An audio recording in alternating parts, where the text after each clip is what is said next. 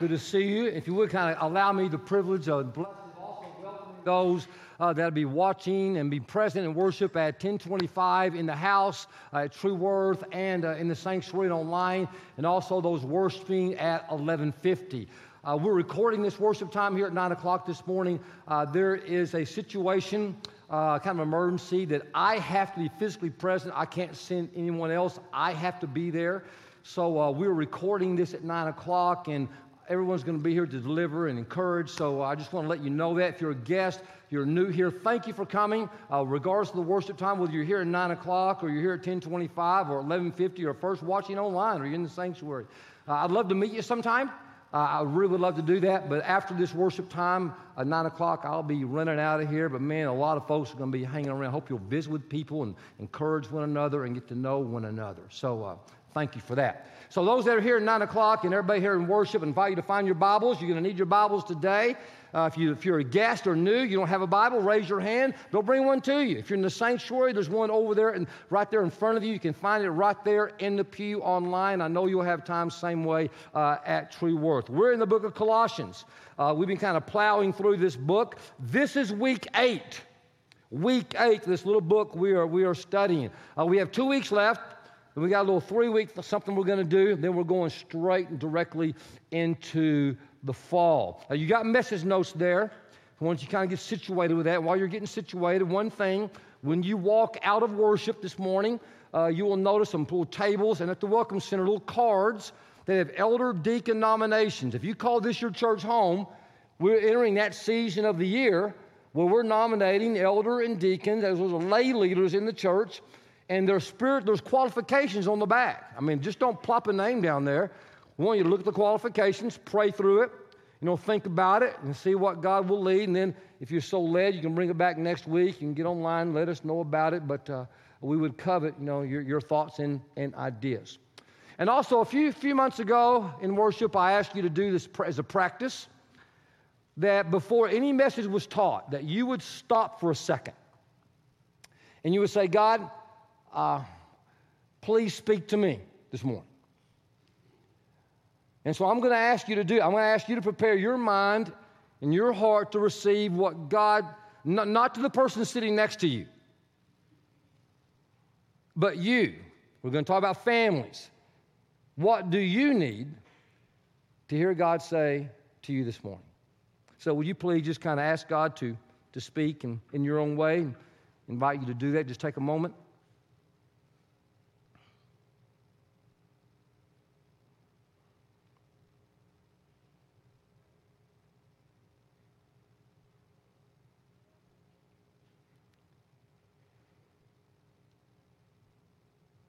And God made the meditation of our hearts, and I pray the words that come out of this mouth will be in accordance with your will and your desire and your heart for your people. May it be so in Jesus' name. Amen. We're in Colossians chapter 3. We're going to do a lot of reading this morning. I'm just telling you, a lot of Bible reading, beginning at verse 18. Here we go. Wives, submit yourselves to your husbands as is fitting in the Lord. Husbands, love your wives and do not be harsh with them. Children, obey your parents in everything, for this pleases the Lord. Fathers, do not embitter your children, or they will become discouraged. Slaves, Obey your earthly masters in everything and do it not only uh, when their eye is on you and to curry their favor, but with sincerity of heart. Reverence for the Lord. Whatever you do, work at it with all your heart, as if you're working for the Lord, not for human masters, since you know that you will receive an inheritance from the Lord as a reward. It is the Lord Christ you are serving. Anyone who does wrong, will be repaid for their wrongs. And there is no favoritism. Masters, provide your slaves with what is right and fair, because you know that you also have a master in heaven. Now, how many would agree this is a difficult text? I mean, right from the beginning, when I said, Wives, submit to your husbands, all the women checked out. said, I'm done. Don't want to hear another word. When it said, Children, obey your parents, all the kids have put their earbuds in, right? I mean, I got better things to listen to than this. And then we get into the slave thing. What's this slave thing all about? I know some men are going, well, he's talking about wives again. I know what he's talking about, right? So, what do you do? You know, what do you do when, when you get a text like this? It's so challenging and so difficult. You're, you're in your Bible time, you're at home, you're doing your 15 minute chair time like you do, right? We all do 15 minutes at least every morning in the Word before you get out the door, so you're doing that, and you come across this. What do you do? You go, man, man, what was Paul smoking when he wrote this, man? I mean, he, he has some family problems. I mean, he's got issues. He's projecting all this stuff. He's working out his stuff on us, right? Or, or what was he thinking? What do, what do you do? One of the reasons during the summer, if you're new here, every summer, uh, past, I guess, three years now. We pick a book of the Bible and we just kind of walk through it. We just kind of plow through it because we've learned that during the summer, it's usually the more serious Jesus followers that come. It's people that are here that their faith really matters to something. It's important to you. And so you really make an effort to be here. So we're not only trying to give you content, you know, in the study of the scriptures, we're trying to help you cultivate better Bible reading skills. That's what I hope has been happening for some of you this summer. It's been kind of open your eyes, a different way of approaching how to read the Bible and cultivate. So I want to share with you, you'll see there in your text there about managing a difficult text. I want to share with you some ways that I see that people handle a text like this. This is what I experience people doing. And then I'm going to share with you what I think probably is, is the better, more prudent way of, of approaching this text. Uh, the one thing I hear people say is, well, I disagree with that. I'm just moving on. That, I don't believe that. That's Paul's opinion. Uh, that doesn't, it's meaningless. I'm just going to put that little verse aside, and there's nothing in it for me. I see people do that. I see some people say, well, ho, I'm going to take this literally exactly how it says it. Wives, submit, submit, submit, right? But often, what the little word, the meaning, what you think the literal meaning is, it's not really right there in the words. Sometimes the literal meaning is just kind of hidden right underneath the surface of the words. It is. In the 19th century, this text was used to say slavery is okay. The 20th century, and even the 21st, today, it's used to say that women cannot be in leadership in any place in the church or in the home. It's used that way. And that's not what it's saying at all. See, sometimes the literal words, if you just look at the literal words for, for the words for what they're saying, you miss the whole idea. Such as, if I just tell you, uh, hey, I'm so hungry I could eat a horse. Now, right here, you know what I'm talking about. But if I'm in the south of France, guess what? They eat horses. Has a total different meaning. So you got to understand about what, what's going on with the text. What does it mean to look at it at a literal standpoint? Thirdly, as I see some people, they'll look at a text, and they'll go, All I'll do is keep reading. You'll just keep reading until there's something that you like. So you just keep reading. Oh, wives, no, husband, no, children, father. Oh, oh, oh, Matt, no. Oh, that verse 2 of chapter 4, devote yourself to prayer. Oh, I like that. So I'm just going to focus on that. That's what I'm going to talk about. That's what I think is true. Yeah, I can buy into that. And so let's say I did that this morning. Let's say I did that. I just kept reading all that, and I got to verse 2 devote yourself to prayer, be watchful and thankful. And I did the whole message on that verse 2 of chapter 4. My inbox would be filled by a few folks tomorrow morning going, Hey, Pastor, uh, what about the wives and the kids and the slave thing? You didn't even touch that. But that's what people do. They don't even touch that. And they move on. The fourth way, which I think is the more correct way, is to look behind the text. Look behind the text. Is there something going on here that I can't see? Is there something going on that I, with my own eyes, can't understand? And I believe that's the situation. Now, what do we know? We know that the Apostle Paul is a sold out follower of Jesus Christ. He has been converted to Jesus, his body, his mind, his soul, his mouth, his lifestyle, his habits. He is totally committed to following in the ways of Jesus. We also know he's a Roman citizen. He knows all about Rome. He knows about the entire empire. He knows about the culture. He knows about the lifestyle. He knows what you and I talked about in week one that when Julius Caesar over Rome is assassinated, that Rome falls into chaos. I mean, it collapses into chaos. There's civil disobedience, there's economic uh, ruin, there's poverty, there's threats of armies on the border. They're in chaos. I mean, it's just this great big, it, it's Venezuela or you name whatever this, I mean, just. And uh, this man named Octavius rises to the top. He's a general. And he puts a quietus on the problem. And the Senate raises him and changes his name to Augustus. And he becomes the new Caesar, the emperor over Rome. And they make him at a divine status. And so Augustus, he says to the whole empire, he says, Listen, guys, I see what's going on. I'm going to take care of you. I'm going to lead us out of this mess. I got you. I'm going to give you something called the Pax Romana, the peace of Rome. The only thing you got to do is give me undiluted devotion. I'm in charge. What I say go goes. You do what I say. You give your devotion to me. And I'm going to make you a couple of promises. Here's the first promise I will give you security. I'm going to build the largest, most powerful military the world has ever known. I'm going to keep our borders safe. You can sleep at night. I got it. The second thing I promise is I'm going to give you prosperity. I'm going to build the most powerful economic engine the world has ever seen. It will not collapse.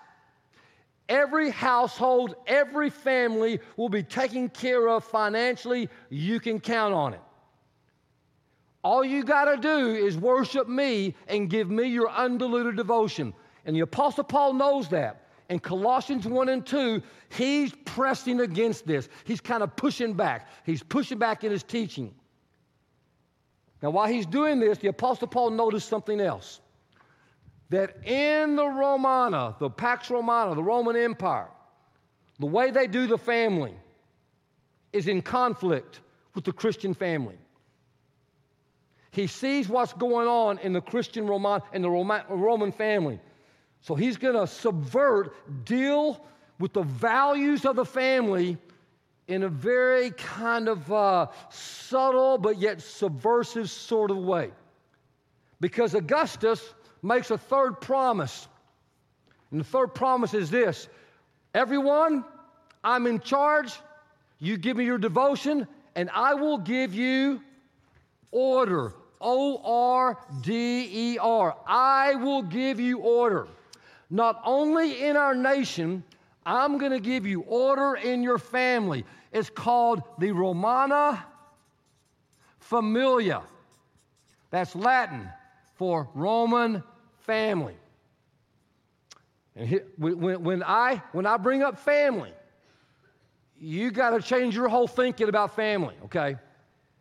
We're not talking about a husband and wife, 2.1 kids, a loving, nurturing environment, a Labrador retriever, an SUV, this nice little picket fence. You got to get rid of that mentality. That's not what he's talking about when it comes to family. Most of the things that you and I know about family is based on 150 years of psychology. They didn't have any of that then. And here's what Augustus is saying the salvation of our empire, to hold it together, depends upon the family having order. The family has to have structure. And I'm going to make sure it happens in your family. I'm going to give it to you. He said, Here's how we're going to do it. I'm going to take you back to something called the ways of the elders. The ways of the elders. Literally, the ways of the elder means I'm taking you back to the good old days. Anybody ever heard anybody say that? Oh, if the family could just go back to the good old days. Anybody ever say that? Oh, the good old days. That's really what he's saying. The way of the elders. We're going to go back to where the Roman family used to be, year, way real families used to operate. Now, here, when I say good old days, you know, people my age, I know what you start thinking and older. You start thinking Ozzie and Harriet, Leave It to Beaver, Donna Reed, Happy Days in the Fonz. Some of you know exactly what I'm talking about. Others of you are going, uh, what's that? Those are black and white TV shows, what I'm trying to say. Right? And I mean, that, that, that's give you an idea. The woman is in the kitchen all day long. She got her heels on, she has her dress on, she has her pearls on, she has an apron on, and she never gets anything on her ever. The dad's got a nine to five job. He's home on time. Dinner's ready when he walks in the door. He got a pension that will not fail. You got two kids that play outside all day long, so they have no smartphone, they have no color TV, just a water hose. if they have that. And some of you think back to the good old days and you're delusional. You think those were the good old days. But were they really? And Augustus is saying, I'm going to take you back to the Romana good old days. And that means the most key thing I'm going to do is I'm going to put leadership in the family. I'm going to put a leader, I'm going to make it law. There's a leader in the family. His name is the Patrus Familias. Now, I want to give you a picture on the screen of what a Roman family looked like. We're going to put it on the screen. Now, could, could you go back to the, to, the, to the picture on the screen, please, of the family? Here's a Roman familia. Now, the, the other one, right, with the multiple people, please. Thank you. This is a Romana familia. Four generations. The oldest would be the head of the household. Until he died, he's in charge. There would be a mom, a dad, kids, and slaves in that picture. And the idea is there's got to be structure and order in this family. And here's how I'm going to do it the paterfamilia. Here he is right here. The paterfamilia. This is the head of the house, the father of the house. This is a bust from a paterfamilia in the Vatican.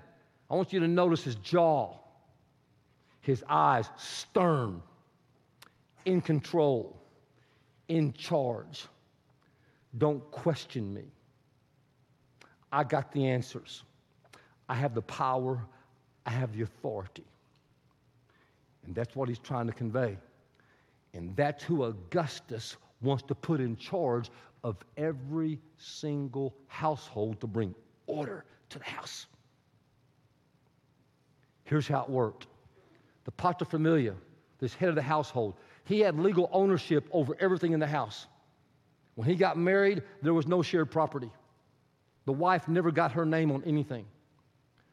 The dad, the husband, he owned all the property. He was financially and legally responsible and obligated for everything in the household. He gets married. That wife's sole job is to produce kids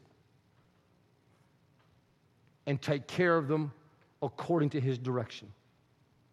And if she has kids, the dad can decide to keep them or to get rid of them. And often he does. It's called exposure.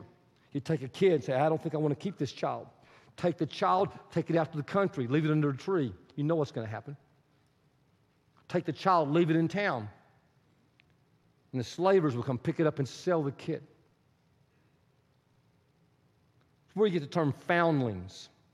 They would find a child, a foundling is a found child that's sold into slavery. Kids had no value as persons. They weren't treated as human beings. Most of them in Rome would not live to the age of 10. Only half would live past the age of 10. Children were a commodity. They wouldn't have family camp. You don't develop your children. Your children are assets to grow up and to work in the family, in the provide income for the household. That's all they're there for.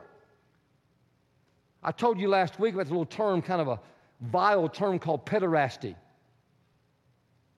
That's where little boys can be sexually abused and no one does anything about it.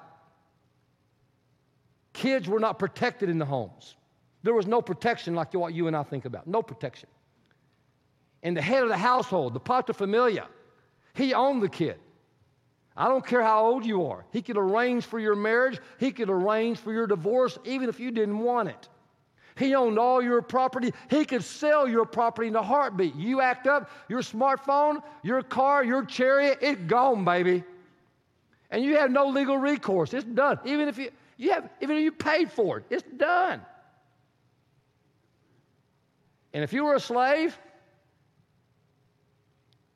we're not talking about racial slavery like you and I think about in America and Europe. We're talking about conquest slavery, where the Roman Empire would go down and conquer a nation to expand their territory, and they would have captives and they would bring them back. And if you're in the army legion who went and conquered this nation, your legion could keep all that you captured and sell them, put the money in your own pocket, except for the kids. The children automatically went to the slavers. There was actually an industry called the slavers. They would kidnap kids and sell them. It was just a known practice. And there were so many slaves. I mean, some will say at one point in time, 34% of the Roman Empire was made up of slaves. It was the engine that kept it going. At one time, somebody in the Senate said, We need to take a census of all the slaves to find out how many they are and make them all wear the same sort of garment. Someone said, No, that'd be crazy. If they find out how many of them there are, they'll overtake us. no, don't let them know. And slaves were thought of as villains. They were evil. They weren't to be trusted. They were morally vile. They were repugnant. They weren't even like human beings. You could cage them if they didn't behave. You could starve them to death, no problem.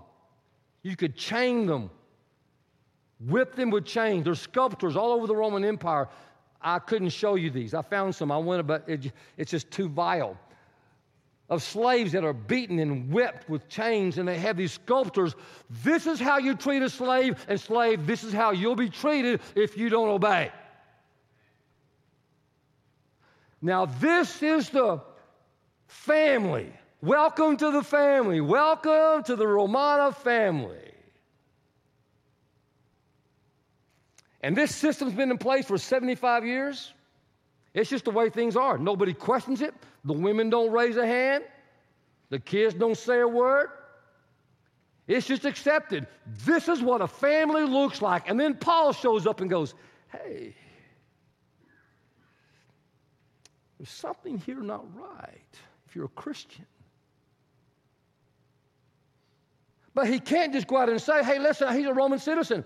We got to get rid of slavery. He'll be killed. And if he says too much about this paterfamilias, the order structure, he'll be wiped out too. So, what does Paul do? Very subtly, he writes this little letter to communicate in a coded message right beneath the surface that the Colossians would understand the message, the Christian message of family that he's trying to teach. And that's what's happening here. Now, to understand this text, we're also going to look over to Ephesians 5 and 6 because we see almost a mirror image of this text in Ephesians written almost the exact same time. These letters went out the door at the same time, and a one little page letter called Philemon that some of you have never even looked at before. And I'm going to show that to you in a moment. So you might want to have your finger right there in Ephesians, hold it in Colossians. We're going to go back and forth. With that context, let's reread the scripture. Wives, Submit yourselves to your husbands. But that word submit doesn't mean obey. That word submit does not mean less than, inferior to your husband. It actually means respect. Respect your husband because your husband, by law, has all legal recourse over your household. You have no power in the courts. You got none. Nothing you can do about that. But your husband does. Respect your husband because he will back you in court system. You want to respect him because he's got all the authority, he has all the power. But then I love what he says over here back in Ephesians. Same time, same little letter. Look, men, what it says in 521. Husbands and wives, submit to one another. In other words, in a marriage, in a Christian marriage, respect is a virtue between a man and a woman. You both give it to each other. Then it goes back to Colossians at 18 verse. Wives, submit yourself to your husbands as is fitting in the Lord. Wives, respect your husband not like what Rome says, but how Jesus says. Not what Rome, not what the world says, but according to Jesus. And then this next, very, next verse, in, in verse 19, he addresses the men. Now, please remember, men, the head of the household had all the authority, he has all the power. He is the big kahuna. Paul doesn't even address that. What does he say? Husbands, love your wives. What? The wives are going, What? You need to realize in a Roman marriage during that time period, uh, it was not expected that a man and woman would have love for each other. The only job a woman has is to crank out the kids, crank out the kids, crank out the kids. And if your husband loved you, that was just a bonus, that was a gift. But you just accepted. Your marriage was probably arranged. It wasn't about you. But boy, if you had that, whoa. And then he says, Hey, husbands, love your wives. And don't be harsh with them. Don't be controlling. Don't be domineering. Don't be that guy who's in charge over the head of your household. Don't be that guy, he's saying. Don't do that. And then back over here in Ephesians, look how he puts it in another way. Chapter 5, verse 25 Husbands, there it is, love your wives. Here it is again. Just as Christ loved the church, he gave himself up for her. And the husbands go, okay, okay, Paul, tell you what, Paul, it's a bitter pill. I'll try to love my wife, okay? I'll try, I'll try to do that. But now you're telling me to do what Jesus did. He sacrificed, He died. You're asking me to be willing to do that for my family?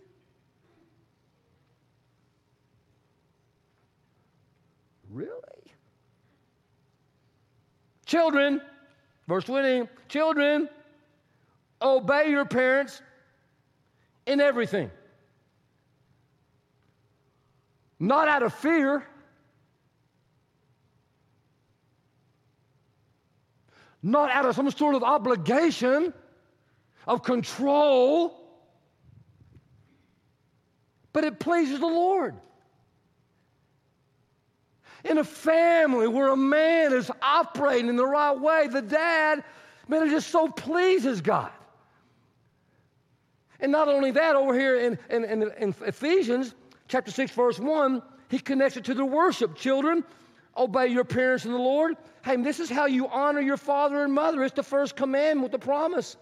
It's part of your worship. And then he goes right back to the dads again. He, he, he just doesn't let up on the dads. He mentions the dads twice, the women once. In fact, he mentions them a third time when he brings up masters. He says, Hey, fathers, uh, don't embitter your children. Uh, they'll get discouraged. Now, to understand what it was like, what kids experienced in a household in this day, I'm going to show a quote from a philosopher written from the exact same time this is going on. I'm going to put it on the screen. This is what's happening in the Roman family. Can you put that uh, Dionysius of Halicarnassus? Here it is. The lawgiver of the Romans gave all power to the father over his son whether he thought proper to imprison his son, whip his son, beat his son, put him in chains, keep him at work in the fields. He could even put his son to death. Even if your son is engaged in high public office, even if he is one of the highest magistrates in the entire city, even if he is celebrated for his zeal for Rome, if you're a dad, your son is under your heel. He is under your authority and your control. And Paul says, don't do that. Don't embitter or discourage your kids. And then he talks about slaves. Up here in verses 20 through to 25, 24, and 25, Paul can't do away with slavery, so he's going to try to transform the relationship. He says, Hey, slaves, if you're a slave and you're a Christian, let's put it another way. If you're an employee and you're a Christian, if you're an empl- if you work for somebody else and they pay you, and you're a Christian, whatever you do, do it as if you're working for God, not for them. Because there's going to be a reward, verse 24. There's going to be a reward because you're really serving God, you're not serving them. Then it says in verse 25, end of that chapter 3, anyone who does wrong, anyone, not just slaves, anyone who does wrong, uh, you're going to be repaid. You're going to be held accountable. And there's no favoritism. What? Slaves, masters, boss, an employee, no favoritism, none. You're going to be held accountable. It goes on, Masters, verse 4, chapter 1, chapter 4, verse 1. Masters, provide your slaves with what is right and fair. Hey, you just can't treat them the way you want to. Hey, bosses, you can't treat your employees just the way you want to. You're going to be held accountable. Hey, you think you're the head of your house? You think you're the master of where you work? Hey, you got a master in heaven, and his name is Jesus Christ, and you will be held accountable to him for how you treat people human beings. And then I love over here in chapter 6, back here of Ephesians, in, in the same way, Paul kind of hits it from another direction. He's consistent. Over in verse 7, hey, slaves, hey, serve wholeheartedly. Serve like you're serving the Lord, not people. Hey, serve, hey, work like you're serving God because you know the Lord's going to reward you for whatever good you do, whether you're a slave or a free person. And masters, verse 9, chapter 6, treat your slaves in the same way. Don't threaten them, since you know that he who is both their master and yours is in heaven. And there is no favoritism. He is Lord over both in the same way. Now, here's the deal. If you're a little church in Colossae, and you got your families and you're hearing this and you start changing how you operate as a family and you start change how you treat your employees or your slaves word is going to get out and woo and you know what the word's going to be man they're doing something that's radical this whole family thing is being totally treated with the word called love L O V E. You have introduced love into the family. And Paul's saying, You better watch out. That's why I said down there in chapter 4, verses 2 and 3, you better watch out. You better get ready. People are going to notice. You better be praying. You got to be ready to answer. Ready to answer. Because when people notice you're leading your family differently, they're going to ask questions. You got to be ready to tell them not just why you're a Christian, but you got to tell them why you're leading your family with love. And this is what I think Paul is saying. This is the crux, this is the heart of what he's saying. In any home, in any family, when the head of the house, whoever that is, when the head of the house has a face to face encounter with Jesus Christ, and you become filled with the love of God, and you start treating people in your family the way God has treated you, a house becomes a home, and a business becomes a family. And everything changes.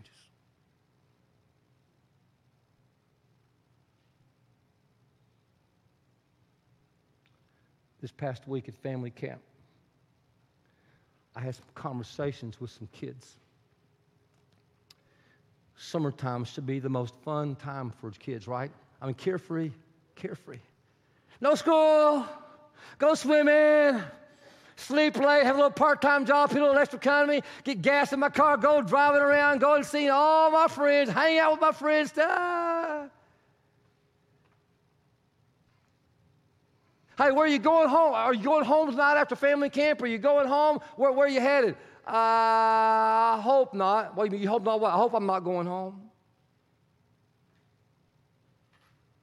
What's going on at home? College students. Best time of their life, no school summers out. Yeah, yeah, yeah. I'm a college, have independence and everything. Hey, listen, you coming home for Thanksgiving? I don't think so. How come?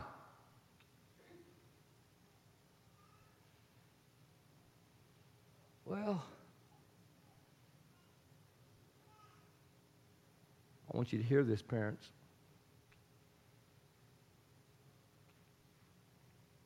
Your kids, they need more than structure and order and rules and a thumb that controls and holds them down and directs them in a certain way, they need to know they are loved by you.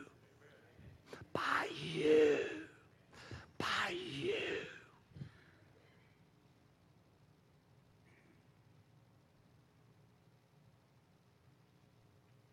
The scripture says, love is patient. Love is kind. Love does not envy. It does not boast. It is not proud. It is not self centered. It's not easily angered. It keeps no record of wrongs. It does not dishonor other people.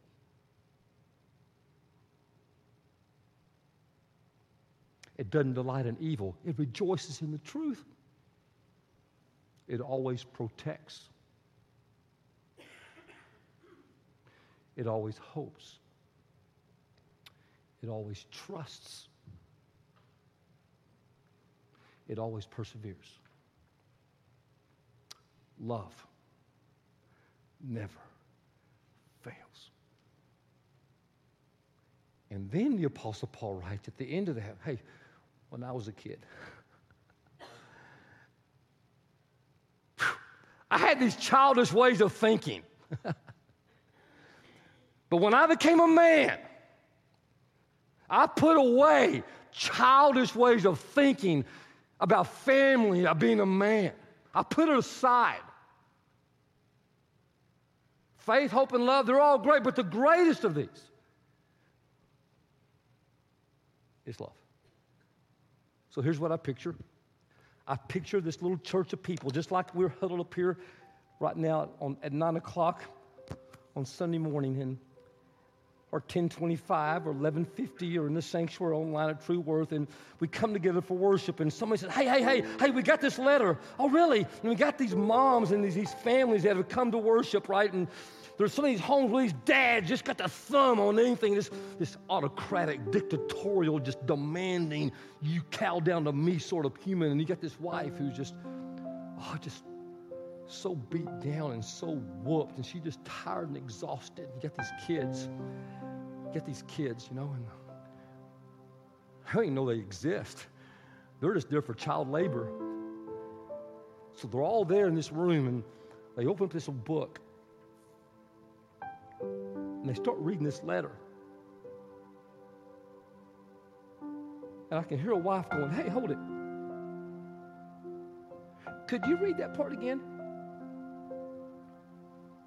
Husbands, love your wives. Really?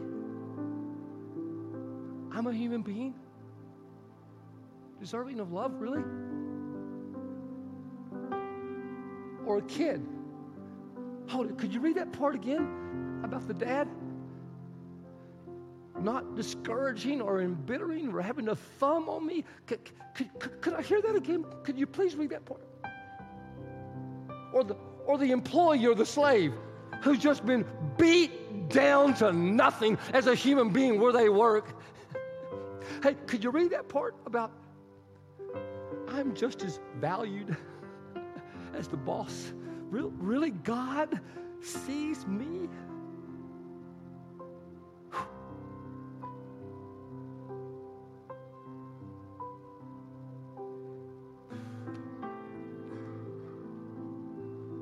So, what do you hear God say this morning? If you got a chance to go home for Thanksgiving again when you were growing up, would you really want to go again? Would you go? You want to go home right now? Do you want to go home? When you get home, is there going to be love? Or you just soon not go there? You just soon kind of go somewhere else? What needs to change in our homes, in our families? So I'm just going to ask you to sit there just for a moment and uh, just kind of get still.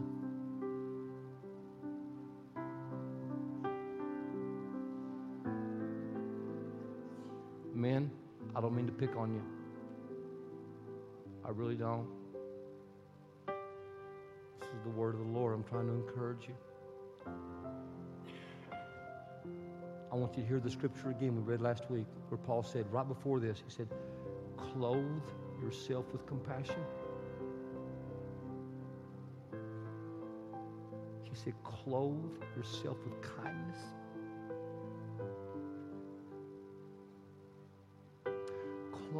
Yourself with gentleness and humility.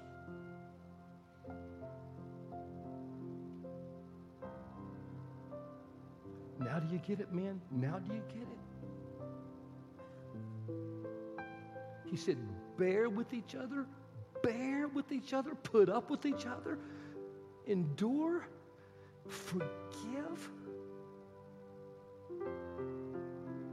And he said, put on love.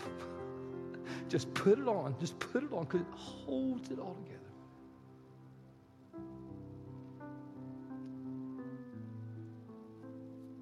I'm not trying to exclude anybody, but anybody online, in the house, in the sanctuary, at True Worth, if you need to put your hand on somebody next to you, a child, a friend, a neighbor, somebody you're dating, somebody to whom you're married, I invite you to do that right now. Just place your hand up on their shoulder.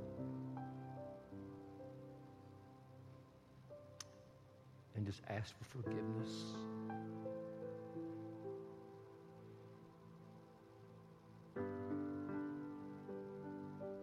Ask for strength to be the man or woman your family needs you to be. Ask Jesus to be the Lord of your house, not you.